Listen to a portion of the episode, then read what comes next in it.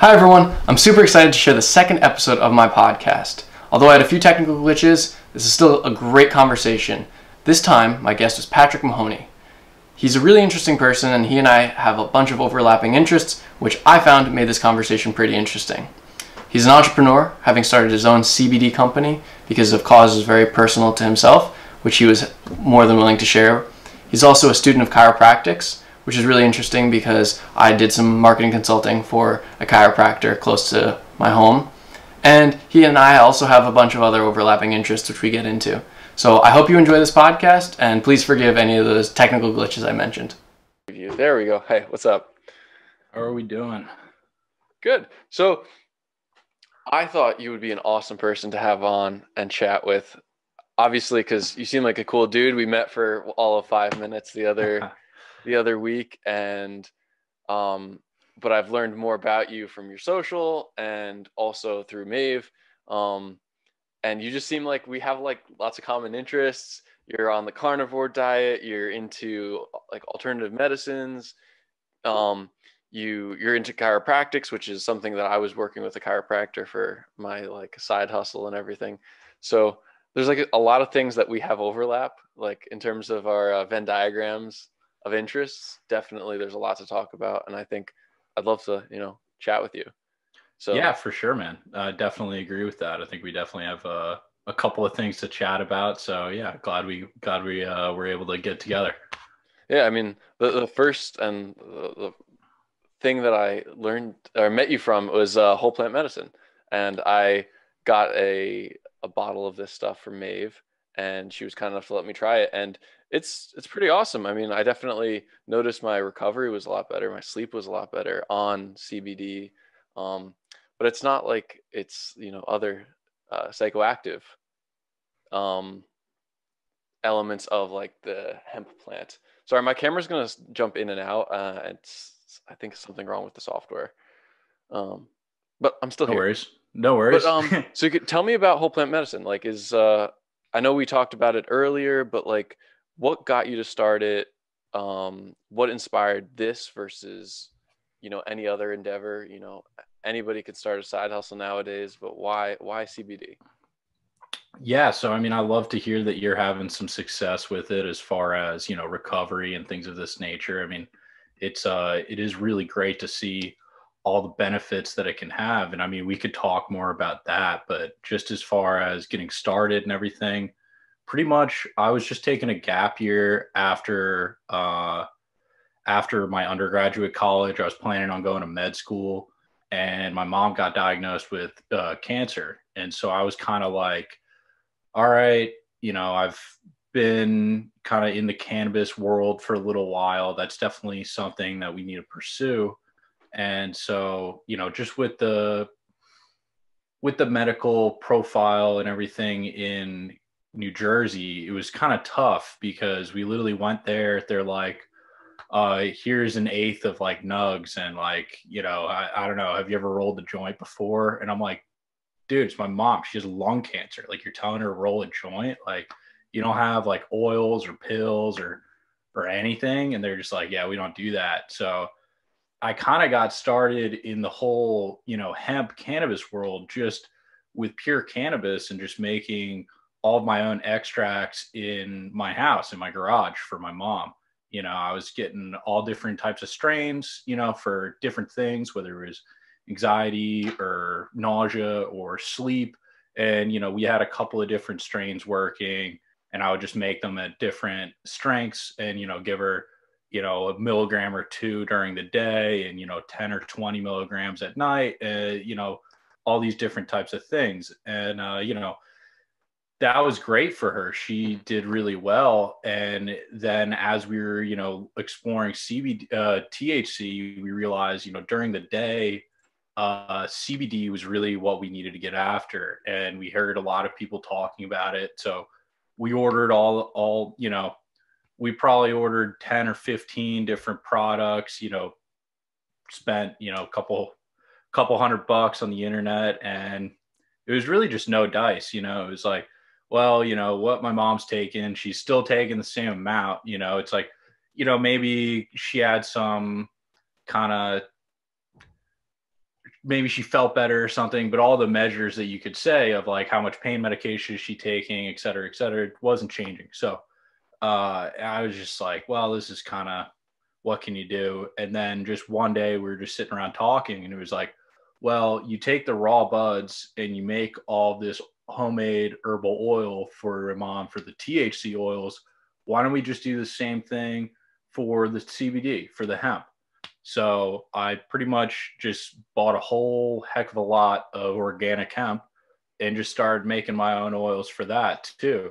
And I mean, it was an absolute world of difference. You know, that homemade, uh, that herbal extract of just doing it right in alcohol. Anyone could do it at home. You know, you can, there's a couple different variations if you want to filter it, if you want to do it at different temperatures.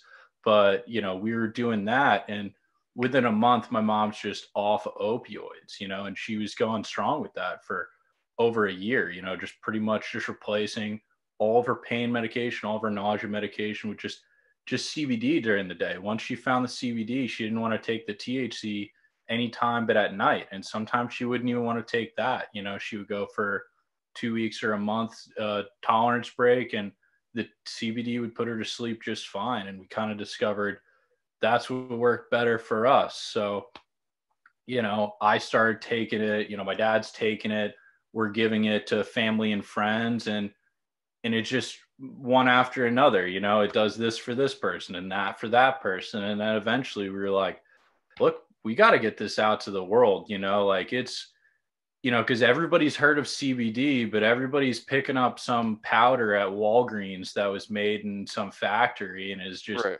you know from you know from a chinese medicine point of view you've lost the essence of the plant but you know it's it's you know you can go into the science and everything else it's not like that easy to really delineate, but there's a clear difference in efficacy when you keep it how nature had it. You keep it in that natural plant extract. And that's kind of what I said. I got to bring this to the world. So that was kind of, you know, when I went about making the company and getting an actual supply chain and everything else like this. Okay, so you, you basically you were starting from a need and then you filled that need, but then you realized that hey, I've already got a lot of the groundwork in place to um, to supply it. So let's just you know scale that, right? Yep. That's that's really awesome. I mean, that's how most side hustles start, right? Um, and it's really cool that like it's an actual product because I I started a supplement company in college. Uh, it was for the nootropic side of things. I don't know if you've heard of nootropics. Of course, yeah. Okay, so if you have, that's another concentric circle or a spot that we we lie over. But like, um, we started that and it went well. Um, but then just you know real life hit and i realized that i was i wasn't going to make uh, make it big on nootropics because it's a highly competitive market and Al- um, alpha brain got you out yeah our, our, good friend joe rogan uh, he's a little bit bigger than us right yeah. um but so i i, I tried um to like look into why like you can go onto amazon and you can see hemp hemp hemp hemp hemp all the way down and then I was like, well, I don't want to go to somebody's website necessarily. Like, we all trust Amazon, right? We trust Amazon to buy shoes, to buy, you know, clothing, to buy even food through um, Whole Foods. But like, why can't I, as a as a customer, purchase like actual CBD, and it's all this hemp stuff on Amazon? Is is that something like with legality?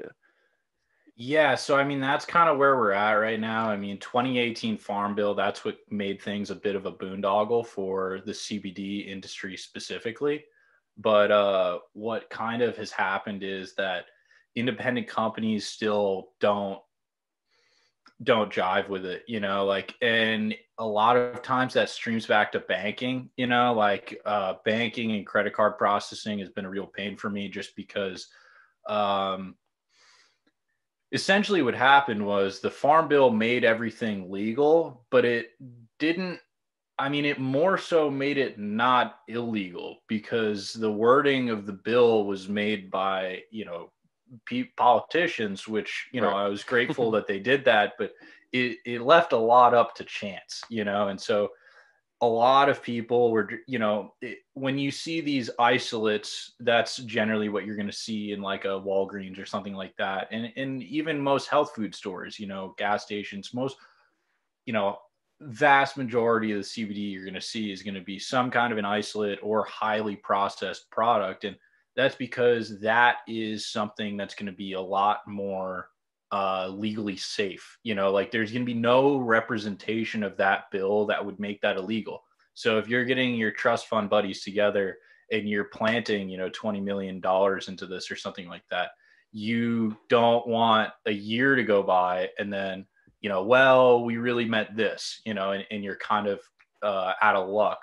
So, you know, not that, you know, my product is completely legal, but it's also, you know, it, it just wasn't the most specific bill. And most banks and things like this, they just, they want the most clear cut thing in the world. They want no anything. So until that happens, it's you know it, it's pretty hard. So then when you extrapolate that out to different huge vendors, you know if I have problems getting my money to a bank or getting credit card processing, somebody who's going to be doing massive amounts of business like Amazon isn't going to want to put their reputation on the line. You know, maybe they have some moral things against uh, cannabis or hemp, whatever the case may be there's a lot of things that would make them not want to do it.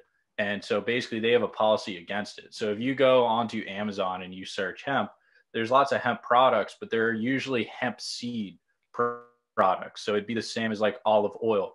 It's hemp seed. And so there's no CBD, there's no anything other than like omegas and minerals in the seeds, which are great. You know, they they make great oils. You know, you can cold press them use them uh, on your skin or you know maybe in a smoothie or something like that uh, but it's a completely different animal than a cbd or like the hemp extract that you'd be looking for for some kind of medicinal value okay yeah because i bought um, a bottle of the one of those hemp products and it obviously I, I noticed nothing from it. I took it for a few days and for the $15 or whatever i spent on amazon it's prime product it had good reviews and the reviews suggested like pain relief and whatever but um i don't think i saw anything from it uh, as compared to like the actual cbd that you uh, had given me um, and it just it, it i definitely noticed a difference i mean it was it felt like taking you know some of those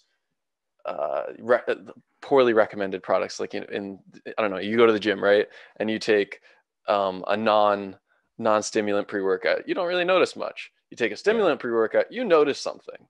And yeah, like, for sure. That, that's what I w- thought it was in my mind. But now hearing that, you're saying this is not. It's it's there's nothing functional other than positive health effects like uh, omegas and stuff like that out of those hemp products. Yeah, for the most part. I mean, at the end of the day, I, I don't know exactly really right today what's happening, but I do know that over the course of time, it's been kind of a bit of a cat and mouse game with just you know what you say on the products and the marketing and what they allow and so there very well might be some that have cbd but you know you're not going to be getting the level of transparency that you would through an independent company that's got you know lab results and test the hemp and all these different things to be really upfront with you what you're getting and why it's different and uh, you know why it doesn't have heavy metals or whatever because we can actually show the testing results and all these things Okay, so you have that stuff on your website. I didn't explore too deep into your website, but I so you you have like lab results that if somebody wanted to pull up, they could see a, a gross generalization. Obviously, you don't run a lab test for every single sample, right? And that or every production run and upload it. I'm assuming. Yeah, so we've got batch numbers, which is pretty much just like when we do a run from hemp all the way to the final product. Uh, okay. you know, that one batch is going to have a couple of samples taken out throughout, and uh, we're going to get those tested, both the hemp and the and the oil, uh, like the crude oil that comes out of it, and then the final product. Uh, and so that's just going to ensure that nothing nothing crazy is happening. I mean, you know, we don't put anything in that we need to get out per se. You know, a lot of companies will put different uh, solvents in and different things for the extraction that they're going to be trying to get out. And like butane, I think, is one of the solvents that people use for T- on the THC side of things. Yeah, I'm sure there's others that don't sound too good for your health. Yeah, I mean, even people that are doing alcohol extractions like me, you know, they might buy alcohol that's in, that has N-heptane in it to be able to get around the uh, the taxes of consumable liquor and they're just like well we'll take it out. But it's like you know i don't know i've been in an organic chemistry lab you know it's like how much are you really getting out? You know so okay. the fda might say well you know x parts per billion is safe but it's just like well these are toxic chemicals you know it's like what who says that's safe and why you know like i would be much more comfortable with nothing in there.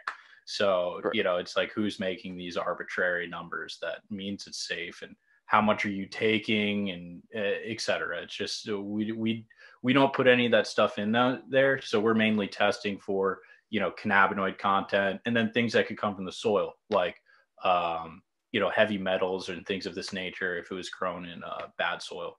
Sure. Yeah so you've actually gone out to the fields and stuff where the hemp is grown? Yeah. It is so i've heard that hemp is a really cool kind of alien plant. Um, i don't know if you've you've heard something similar is like it's super light like bamboo but like strong. Have you actually like noticed those things or am i just making up you know nonsense no it's a great it's a it's a super cool plant. I mean it's uh it's fascinating. I mean it's very hard to work with you know it's it's oily and it's it's fibrous and it's it's strong but it's light you know like you could carry a whole big batch of it but you know just cutting that stalk is like you're you're you know you you better have something good to cut it with you know because it's you're definitely not it's definitely not like a tree that you could just like break over your your uh, thigh or something like that. I mean, it's like it's just strong stuff. Um, you really do need to cut it just because of how fibrous and how dense uh, it is. So that's why. I mean that that's kind of one of the things that actually got the whole U.S. into this mess is that kind of the paper industry and stuff like that had a bit of a vendetta against hemp because of how good it is for industrial purposes. Um, you know, as far as uh, the amount of pulp produced by hemp on 100 acres versus trees of 100 acres is like, I mean, I don't know the numbers. I'm not a, you know, uh, somebody who does that, but it, it's astronomically higher and more cost effective and better for the environment, et cetera. So, I mean, it's a great fiber for everything from ropes to paper to clothes. Okay. So I, I was just pulling um pulling it up. Apparently, there's been conversation the last few days of the a bill going to the the House, the um the the, the federal Congress um, to to legalize um, marijuana in the U.S. Yeah. And so obviously, with we know how the Congress is broken down right now, it's likely that that'll pass. Um, so will that have good downstream effects for you? like i mean I, I saw on instagram i've seen since probably my google searches and everything all that creepiness they've been pushing ads towards me that are all like cbd and stuff like that but it requires a, a kind of a keen eye to see that it is cbd because one of them was like um like recover x and then on the bottle the, the clearly, I mean, I, I know product design, I, I do product management, where it would have said CBD, the person's thumb was on it. So that the, the picture itself was like implied CBD, the copy implied, you know, health benefits and recover faster, sleep better, all those things, but it didn't like directly say CBD. And that was on Instagram. So yeah, do you think so, that there's gonna be downstream positive effects?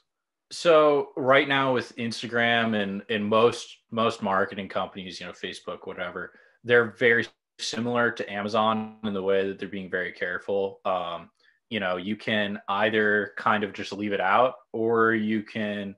They seem to be pretty tolerable for topical solutions. Um, you know, if you're just saying, "Oh, it's just," you know, to rub on a sore spot on your skin, um, they don't really. If you're being very forthright with uh, CBD, and then you're saying you're taking it internally for health uh, benefits. They don't like that, but you know, there's definitely a large gray area of you know what you can do, and so I think that you know there's not going to be any direct benefit um, when that bill passes to my company, but I would just say like the hemp industry at large is probably going to benefit a decent amount from something like that being passed, just in the way that, like, you know, it, all of these gray areas from banking to credit card processing to advertising, uh, I think that they're all going to see like a little bit of a boost just because, you know, if if banks are all of a sudden taking money from marijuana growers, you know, like a CBD company is nothing, a CBD farmer is nothing, you know, so it's, uh, you know, as basically the whole cannabis hemp industry opens up, it's going to be better for everyone. Okay, yeah, I can imagine that. It's just you know, scale, uh, yeah, economies of scale.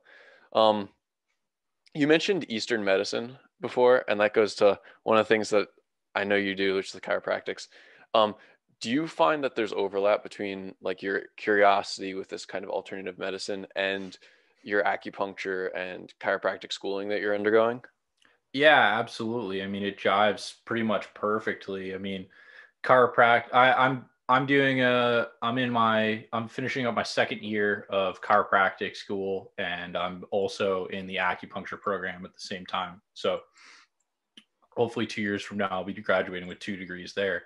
Um, and it really does jive um, very well because both. I mean, you know, acupuncture would be a little bit different in just the way they're going to want to talk about you know chi and balancing meridians but it, you know essentially they're both based on the fact of balance your body and your body will do amazing crazy things to heal you you know? And it's like it's not me that's doing it. It's not the needles. It's not the cbd it's you. And so you know you could say plenty of different ways how this happens but you know like if cbd is able to you know downregulate your nervous system shift you to a more parasympathetic state let you actually relax let your nervous system relax uh you know did cbd help your gastrointestinal issues? Did it help your you know anxiety? In a way yes. Like it was what was able to give it to you but in reality, it was your body that was doing it, you know? So it's like you're just putting somebody in a state that's letting them heal themselves. Like their body's been wanting to relax their gastrointestinal system for maybe a day or maybe 10 years. But you know, you they've finally gotten some stimulus to be able to say, okay, now we can relax. And whether that's a chiropractic adjustment, a needle, or some CBD, you know, it's it's all kind of going towards the same thing. Right. Yeah, that makes a lot of sense. I know I have been messing around with, I mean, I'm, I'm interested in a variety of health things. So like I started to go to a, my chiropractor for my back. I herniated a disc doing weightlifting. Um, and then ended up doing his marketing for a little while on his, on social media and stuff. But, um, a lot of the, the things he like works on is exactly what you just described. Like he's trying to get you aligned and then your body will do the healing. Like we're going to ice you and get you to walk. And those th- seem like common sense things, but it's just so that your body can then function. Like he's like, you're, you're going to feel a little bit better now. You're going to feel a little bit of a, a, an endorphin release from the crack. It feels good. Your brain registers that as a healthy thing and you're going to feel good immediately because you're now not in misalignment. But then also you're going to see over the course of the next few days, you're going to feel better. And like same with decompression you get that nerve when you um, pull the discs apart. That nerve immediately gets some relief, but there's still, you know, the um, the what is it? The fluid inside the disc is like acidic. So when it hits the nerve, it causes inflammation, and the nerve chemical itself, irritation. Yeah. Yeah, exactly. And then, I mean, it's been two years, two uh, two and a half years since I actually like hurt my disc. Um, but now I feel mostly better, and I can like you know work out. But um, it's definitely cool that you're like you got so many like overlapping uh, components but like when i don't know if you have you interacted with chiropractic customers? Like people who go to chiropractics for um, like on a frequent basis and ongoing basis for not a an acute problem? Yeah like wellness care type deal. I mean i've exactly. definitely i've definitely been there. Um, i definitely know a lot of people. I mean i haven't uh, you know, I haven't shadowed for a super extended time, so I can't say that like I know hundreds of people that do wellness care, but I definitely am very familiar with it. Yeah, I, I I've noticed because I go I was going there about twice a week for personal, um, you know, decompression, and also then another probably two times a week for business conversations. Uh, what do you want to do with marketing? Yada yada. yada. And um, I noticed the customers that were there for wellness visits versus acute business visits, sorry, um, were significantly different. the people that were into the more wellness visits were more likely from a personality standpoint the people that would also try like acupuncture for a wellness perspective and then um, people who were there for acute problems were m- more likely to be resistant almost to trying some of the less logical approaches so like oh okay so you want me to ice? Makes sense. Icing is what people do. Athletes do that. Oh you want acupuncture? That's very odd. So it's funny because there were there I being there, I heard a lot of customers be like, "Can I try a uh, marijuana? Can I try this?" And I could tell that they were there for some problem that they've been experiencing for a long time. It's not like, "Oh, I pinched my nerve in my back the other day."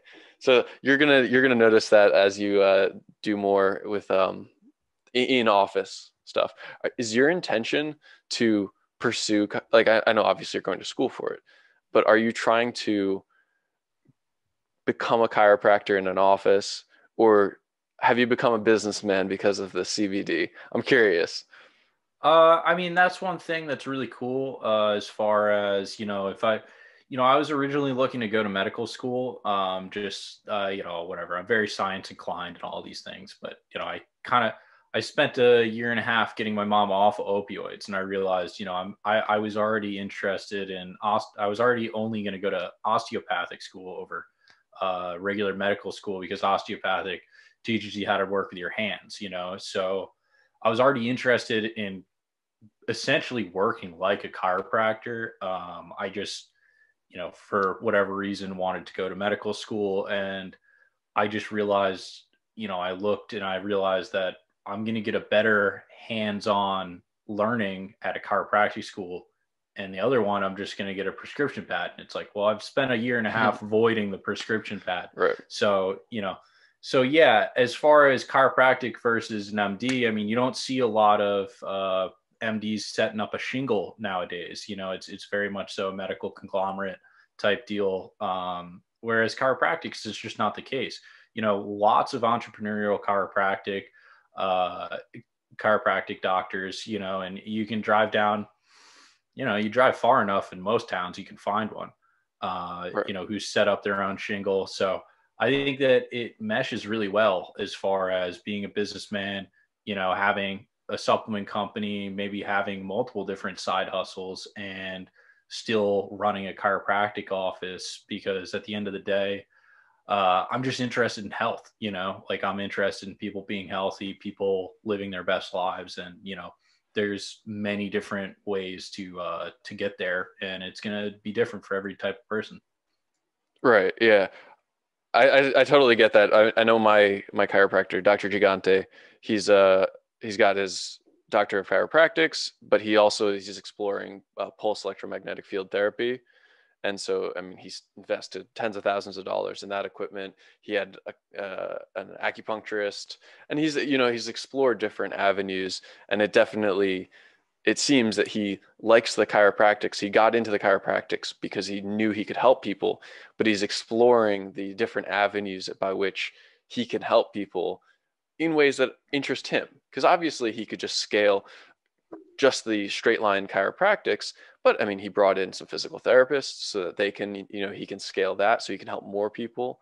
Um, but i mean he's very principled right? Like he's not going to be the guy that crack crack okay get out of here um, come back next week you know he spends time with patients uh, he he lo- explained to me that when he learned chiropractics he was learning from a guy who really wanted to mechanize the process he really wanted to say, okay, 10 minutes per person, 15 minutes per person, and then you move on to the next patient.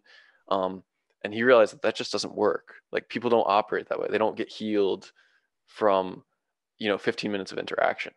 Like that's why that's one of the big problems of our medical system is doctors run into your operating room. The nurse took your blood pressure, your height, your weight, whatever, and then they run out, and then you know you didn't learn anything from the doctor. And I think I mean, you, you sound like a learned person. You're not just reading the textbooks and then walking away. You know, you're more wholesome, right?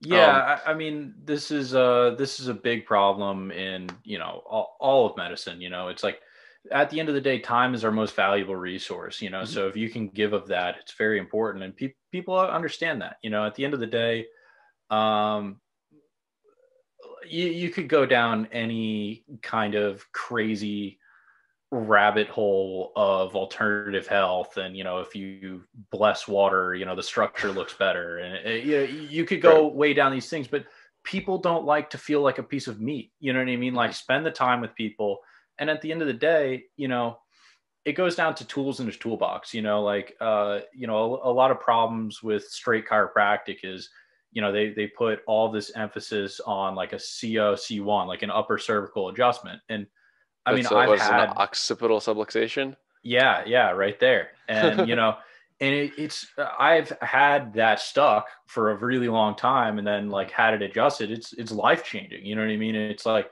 if you have that problem and you get that done, like you will be a chiropractic zealot for your whole life. Like eh, there's no way that you can't have that as a positive experience. But the, the thing that's not everybody's problem. You know what I mean? So it's like somebody might have some densification in their back that you know no matter how much you crack their neck or crack their low back you've got to get in there with friction and break up the connective tissue you know what i mean so it's like back up back up what's what did you say dentification uh densification just some kind of oh. density you know connective tissue what, what, whatever it is you know so it's just it's different tools in the toolbox that you got to have for people and and you know figuring out who they are what kind of tool they need and then and then implementing the right thing. I mean, these things take time, you know, not it, it's it's a very profitable way to do it and it's a very simple way to do it is just say I've got a hammer and uh, you know if you if you want to come see me and you're a nail uh, you know I, I charge this much and come through.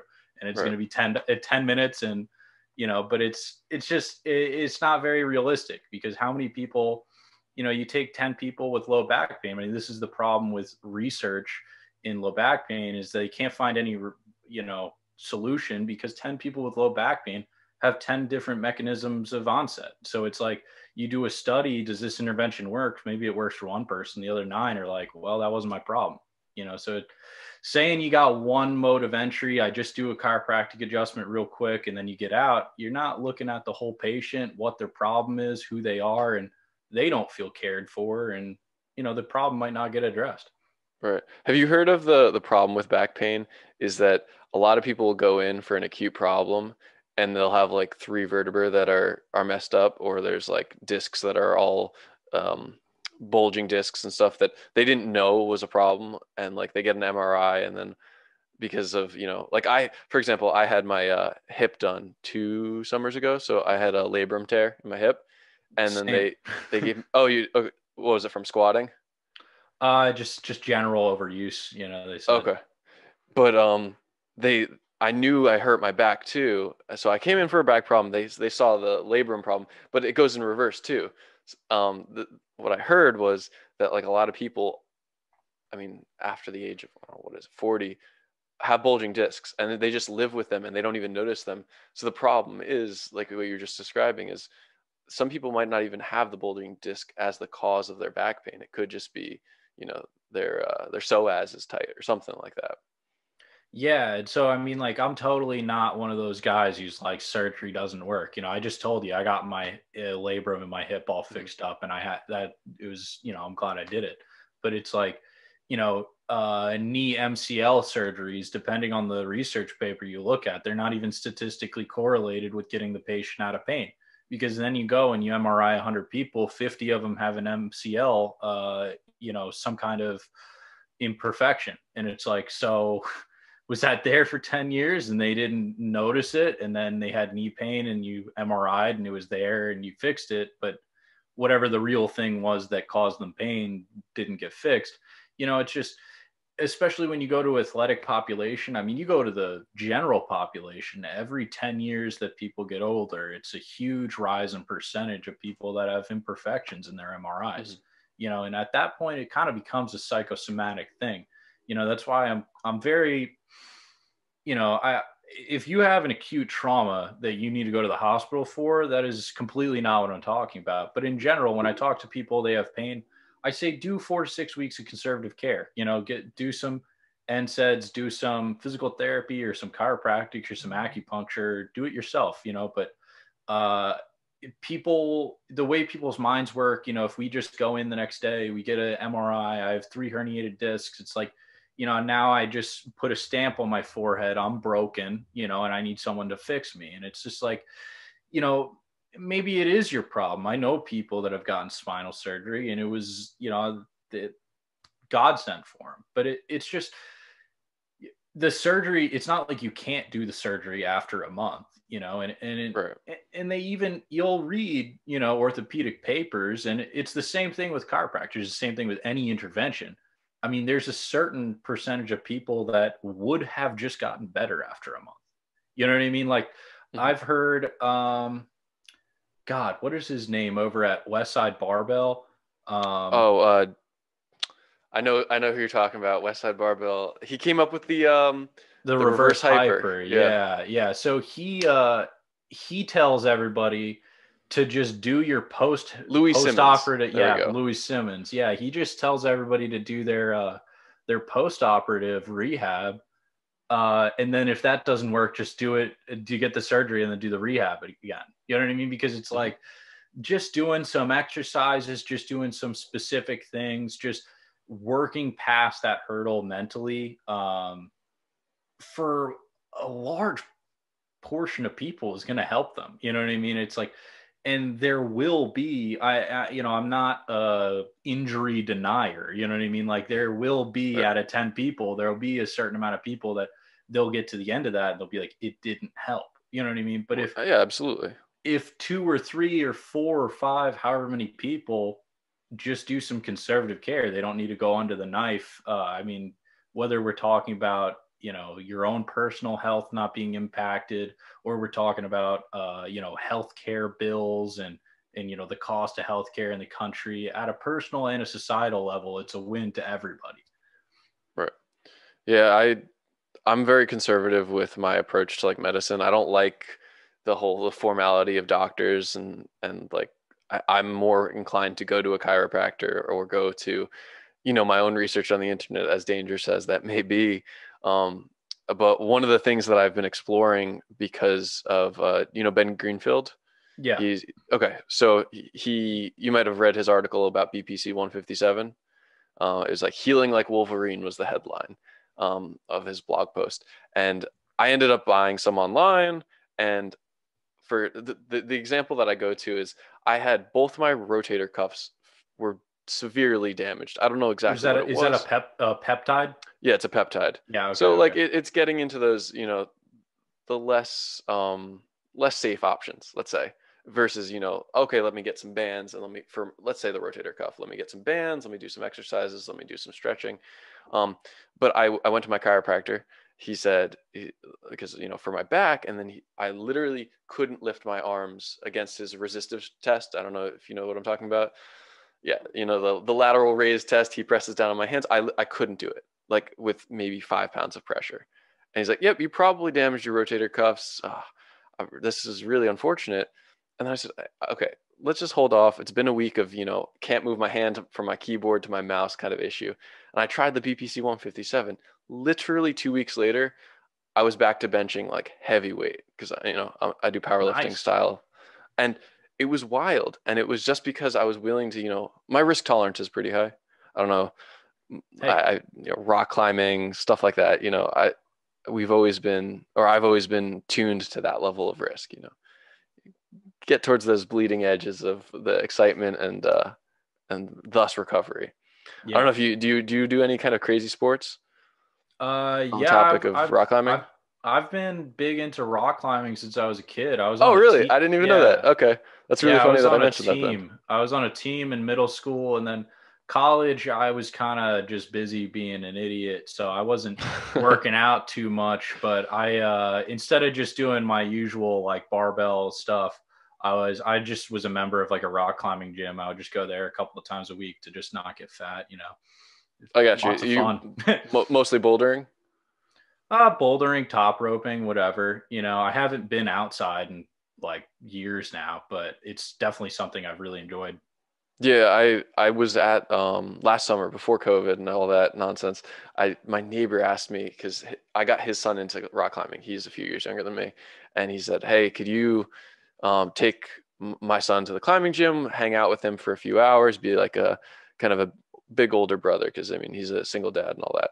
And so um, I said, sure. And it was so, so, refreshing to go back, you know, like when you, you've been inculcated with a culture, you know, you know, the ins and outs of it. And you're like, I don't know. I went back. It felt good to climb, but I was like, all right, I've definitely mentally moved on, but it's just, it's always going to be part of me. I mean, I did climbing from when I was 10 to, nice, you know, to nice. about 20, 21. So it was a long window of time doing the same kind of sport, you know? Yeah, that's awesome. That is, uh, I, I definitely, I have nothing but good things to say about rock climbing. It's a ton of fun. I've, I mean, as I said, it's been a couple of years since I've been outside actually doing real stuff. But I mean, I always, I mean, probably whatever, once or twice a year, I always just go to the gym, just screw around. I mean, it's just, it's just fun climbing around like a monkey. I mean, come on. yeah. I mean, it makes a good first date. It makes a good, like, uh, a good form of exercise and it's good. I mean, it's a good community of people. Usually climbers are really chill guys like I know Joe Rogan just had on his podcast uh, a female climber that did um, she climbed yeah uh, Sasha or something I think. Oh no, that uh, it was Emily uh, oh, Emily okay. something. But anyhow, so she she did a uh, free the the I don't know if you've noticed this with the climbing community is when they get into the mainstream to talk about things, they die. Down, oh no no, but like Alex Honnold like explaining uh like for, sorry uh emily was explaining she free climbed i think it was el capitan or or something like that i think it was el capitan but it was like oh so you free climbed. That sounds like you were a climber with no ropes no assistive devices anything. You climbed it up. That sounds crazy and scary and dangerous and like at the bleeding edge of what is safe. Oh, oh well it actually means something different and i've always been under the assumption that free climbing meant you know, without any assistive devices and no ropes or anything. And when it was being explained, I was like, I could see how an outsider who doesn't like know, you know, climbing culture might be like, wow, so she climbed a 2000 or whatever foot cliff with no ropes. And I was just like, ah, that sounds a little misleading, you know? I, wish some of that stuff was explained a little bit better. I don't know if I you've think, noticed that. Yeah, I, I, I understand that for sure. But I did Honnold do it with no ropes? I thought he was uh he def I thought he yeah, got he into the no ropes thing. Yeah. Yeah, he he was the actual no ropes kind of climber. Uh, you know, free soloing. Yeah, yeah. Versus yeah. free climbing, go. which is so oddly similar. It sounds like it's designed to be misleading, like that free climbers want to get that that perception of badassery without actually the risk. Yeah, um, the the what's it called? The career, how long your career is in free soloing is not terribly long, unfortunately. Once people well, go down that route, it's uh, it's a little tough. Yeah, I think you're you have to be wired differently though to do that. Like I was, I enjoyed some bouldering, some top roping.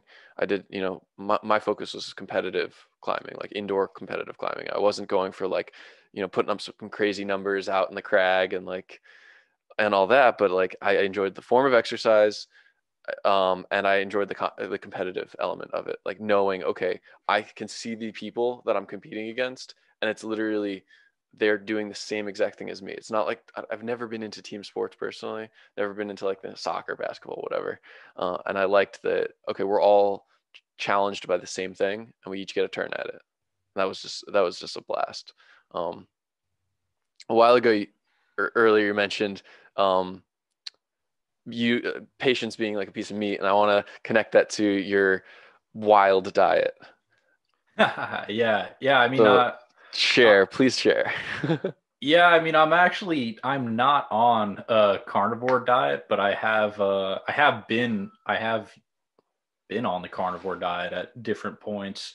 Um, I've always been a fan of kind of like paleo keto ways of eating that's something that's been I don't know, at least at least 5 years or so. I mean, I haven't really been into all that stuff. I mean, I've okay. stayed away from like gluten and processed sugar since high school. I mean, so that's like, you know, whatever, five ten years. Um, okay. So I've always been very uh, into kind of the more keto, paleo type nutrition.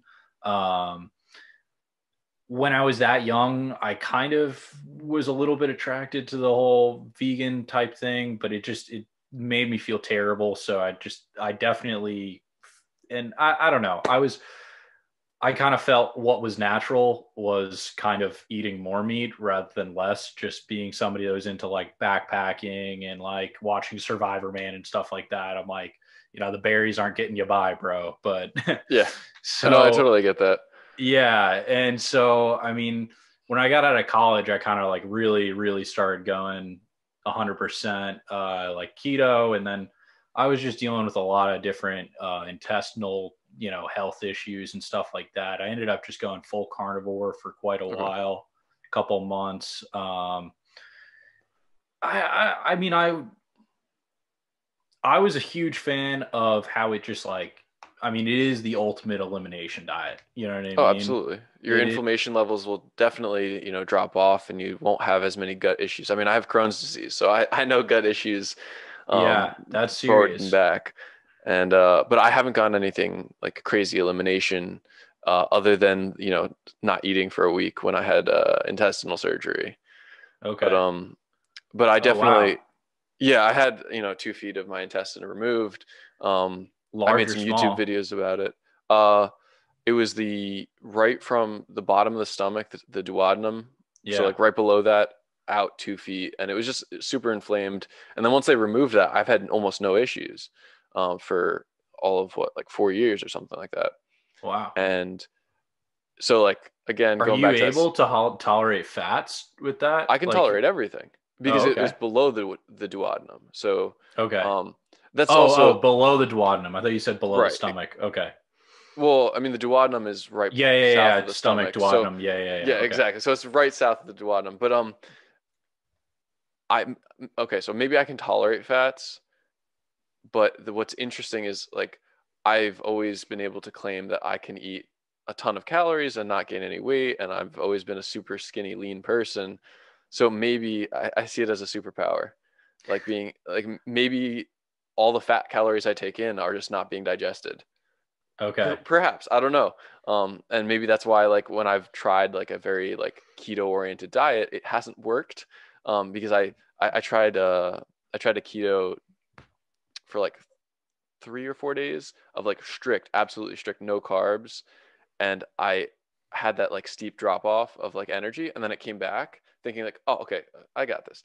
Turns out I think I was more in a fasted, you know, that fasted high versus a, you know, fat, you know, normalizing my energy levels. So I think, I don't know, I, I I'm, I want to do a more meat oriented diet only because I think that there's just general benefits. Like you you posted something the other day um, about like the difference of like greenhouse emissions, I believe it was, uh, for for a meat diet or a for I think it was grass fed cows versus you know uh, yeah so, factory farmed cows. Yeah, so I'm a big fan of like regenerative agriculture. You know, like if you you know if you're you know, if somebody's telling you your diet's bad for the environment and you're shopping at the supermarket, I mean, they're right, whether you're picking up meat or cereal. You know what I mean? At the end of the day, those supply chains and everything else, like they are very carbon intensive.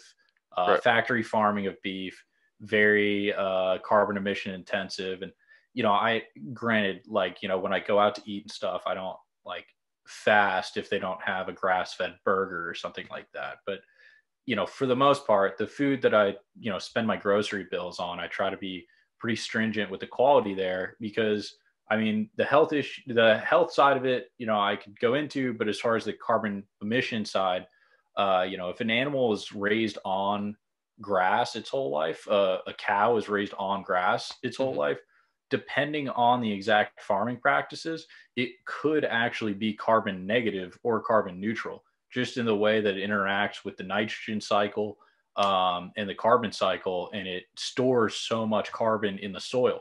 You know, so the way that we're going to get away from the degradation of the habitats in this country and being able to restore the soil health of the middle of our country so we don't deal with another dust bowl and you know runoff and all these things is actually you know more cows just raised in a correct way because right. as as it sits you know there's less cows on grass right now than there were bison on grass when we got to this continent oh i didn't i like, didn't know about that yeah so it's just like you know that it's you know, ruminant animals are not, eh, you know, if we murdered them all, you know, it wouldn't solve the environment issue. You know, if we just put an end to cows, you know, and it's like Allan Savory talks about this about how the logical end to that is killing all the elephants, killing all the moose because they're, you know, they're polluting the environment. Eh, but if you put it in perspective that these animals are part of the carbon cycle, they're part of the nitrogen cycle.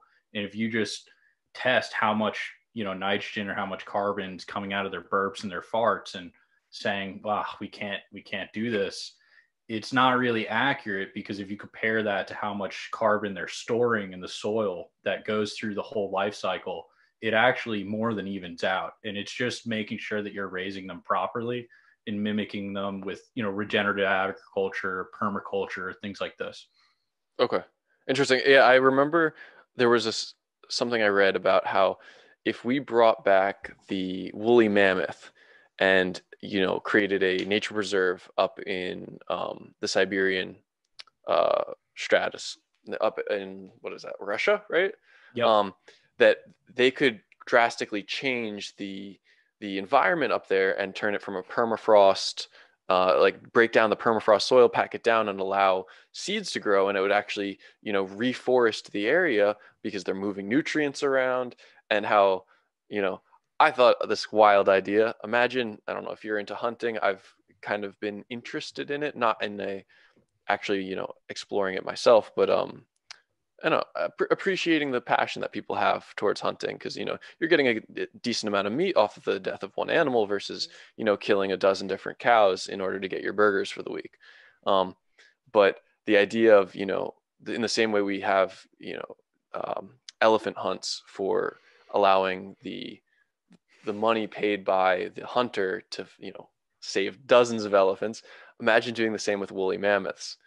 Imagine having like you know the ultimate trophy hunt um, for a, an extin- a previously extinct animal, and then that could save. You know, you spend a hundred thousand dollars as a hunter. You know, you're a mega million hunter, and all of a sudden now you're able to save. You know, maybe a whole nother species with just that one hunt. And I thought that was a wild idea, but I, I don't think anybody's actually pursuing it. No, I mean I totally understand where you're coming from. You know, and it's just uh, I would say just you know, as far as North America goes, I mean, when we're talking about cows, bison, elk, I mean, that's really all we need, you know, like it's it's ruminant animals and it's just making sure that they're mimicking nature, you know. It's like mm-hmm. uh the whole regenerative agriculture thing is just making sure that they're being moved every day in a small plot of land. So basically they eat up all of the grass in that area, they stomp it, they poop there and then that grass gets to rest because in nature you know bison they're going to be hiding from predators. They're going to be all in a tight closed area uh right. you know kind of packed together if you look at like the gazelles in africa you know and they're going to move as a pack constantly.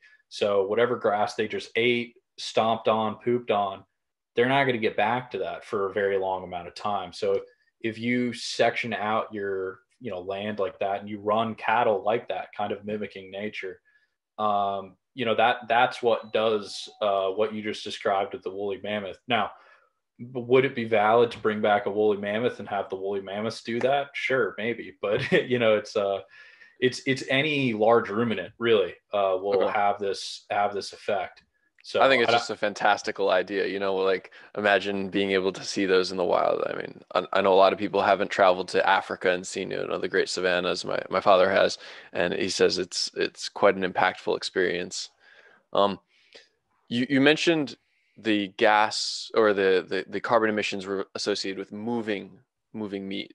Um, and I saw one of the posts that you had shared was a, a woman who had bought something like a quarter cow or half a cow and just froze a bunch of it. And I was wondering, I'm, I'm sure you know it better than I, and I was trying to explore it. How would I go through that process from somebody who just goes to ShopRite right now to get my foods to actually being able to have, you know, grass fed or grass finished beef in a freezer in my basement? Like, what would be the steps to do that? Yeah, so I mean, like, it's you're gonna have to either, I mean, depending on your area and the laws and everything else like this, because you'd be surprised how how people are legally strangled by the laws pertaining to you know raw milk and private butchering and you know private sale of things like this. But you know depending on the laws like up in connecticut i buy uh when i can i buy from a butcher that's just like a private butcher that just gets like two cows a week from a local farm you know and they've got regenerative agriculture you know so if i wanted to just buy a half of a cow or a full cow or a quarter of a cow from a farmer I could bring it to them and have them butcher it for me. I, you know, you could butcher it yourself the same as you would do with like a deer if you just got, uh, if you just hunted. Um, you know, there's so there's lots of different options, but I would say generally you'd be wanting to buy straight from the farmer because that's going to give you, you know, the best bang for your buck, so to speak. I mean, it's not okay. something that I do now, um, but it's something I hope to do in the future when I have like my own house and everything else like that. Sure. Uh, yeah, same. You know, that's that's, that's why I'm interested in exploring the idea. Yeah, so I mean, it's just making inroads with farmers, making sure they're you know organic. How do they treat their animals? And you know, if you've been there, you know they do things right.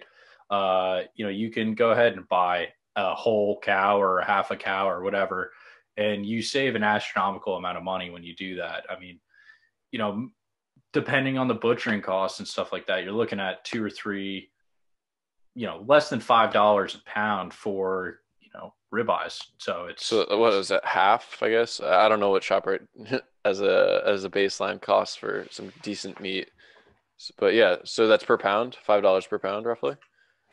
Um, is that is that what you're implying? Yeah, yeah. I mean, five? about is it? Yeah, okay. five dollars a pound or so. Uh, I mean, less than five dollars for sure. I mean, I've seen people say five. I've seen people say two. So, I mean, it's going to depend a lot on you know what you get the cow for and if you do the butchering yourself and things like this. But it's just an example of the way that like, you know, you getting that cow from local and you getting it in bulk you're saving yourself money you're saving carbon emissions of getting it transported you know it, whether you get a cow or an avocado from central america it's a massive amount of uh, carbon emissions to get that right. to your plate you know so it's like you know if i have a grass-fed cow that i grabbed from down the street and i drove it back to my house myself you know versus the avocado from central america what is really does have the bigger carbon footprint you know? Yeah i mean or or the the burger. I mean you get the the cow was raised in texas you know killed in texas. It was brought up to kansas where there's you know it's processed and then it's brought up to shop and there's you know big trucks involved and all that versus you know a local piece of property getting the benefits of having an animal a live animal on it you know mo- moving nutrients around nitrogen cycle being you know furthered by having this animal and then it you know dies within miles of where it was uh, raised and then it's eaten only a few miles from that so that sounds pretty reasonable is it because you're in connecticut frequently or is that where you live uh, that's I've got an apartment up there for school. Um, okay. just because I mean, right now I'm all online, but uh, for most of the semester, like my semester just ended early uh, in person, but usually we've got like two to four days in person for most of the semester. Um, so just when I'm there, I'm up there. Interesting. Okay. Yeah. No, I, I'm just curious as like uh, as people move around, especially with nowadays, right? We got uh, a few different things that would make it difficult to move. I know I had plans to travel. You know, I've only been working for like in an office setting for about two years. I was like, oh, two years in, I'm going to go and enjoy a summer of, you know, traveling. I'll build up some PTO and, you know, go to Europe or something. And then that kind of got uh, thrown, uh, thrown in the gutter and we've been forced to take paid time off and, you know, s- stuff like that, that it's definitely diff- different have you noticed like a lifestyle change that you wouldn't have expected? I'm curious. Something that you would have been like, oh, that doesn't make any sense that that would happen, but it's happening. You mean just COVID. from COVID? Yeah. Um, yeah. Like if you imagined what a lifestyle would look like versus what it actually is. I mean, weird question. I know. Sorry. I mean, just my own personal thing. Uh, I guess I mean, my life's probably gotten a little bit easier because of it, to be completely honest. I mean, I used to be on campus in class from like pretty much eight to three or five, depending on the day, five days a week. So, and then I would, you know, go to the gym and then get home and do my company stuff. So, mm-hmm. I mean, going from that to only about half of my classes are live now, and the other half are, you know, they're a recording or a project or something like that. So, I mean, the the amount of like time of like you know that I can divvy up by myself per week is definitely grown. So, you know, I mean, you could say it's a good or a bad thing, and whether or not these things are impacting learning. And you know, if we're going to get some engineers in a couple years that are going to build bridges that fall down, maybe, maybe not. But so, I mean, I definitely have more free time because of COVID. Um, you know, so but we'll we'll see how that ends up having an impact on you know kids and education and things like that. Oh yeah, sure. I know my mom's a teacher, and so she she teaches out of uh, the kitchen right now because it's it's an interesting situation. She likes you know the standing desk experience, and she teaches there, so I get to actually see the interactions. And you know these are sixth grade students, uh, a certain level of maturity, and they're they're flipping their cameras off, and she's you know she has to deal with logistics issues almost at, just as much as the teaching side of things, and it's uh yeah, you're right. I don't know if the bridges are going to be falling down in 20 years, but um, uh, we'll definitely see you know some side effects. Um, yeah, I'm glad. You, I, I I think we're going to start wrapping up. Um, but I, I mean, I, I enjoyed having uh, having this conversation with you.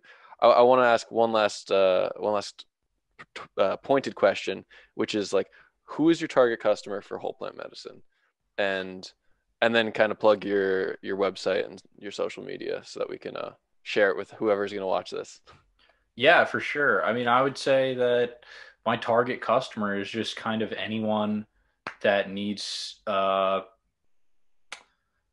I guess anyone that needs a little bit of, you know, relaxation or relief from their life, you know, like it's not going to be, you know, CBD certainly isn't morphine, you know, it's not going to take all your ails away but I, kind of how i see it is it, it just takes the edge off of so many things that people deal with that is able to just get them to deal with their to you know be themselves in their own life you know it takes that edge off it relaxes you it lets you be yourself it, eh, and not carry that burden of the things that so many people are dealing with so the spectrum is pretty broad, but uh, you know, it that's that's generally who tends to be our our best customers. And I mean, as far as where you can find us, wholeplantmedicine.com.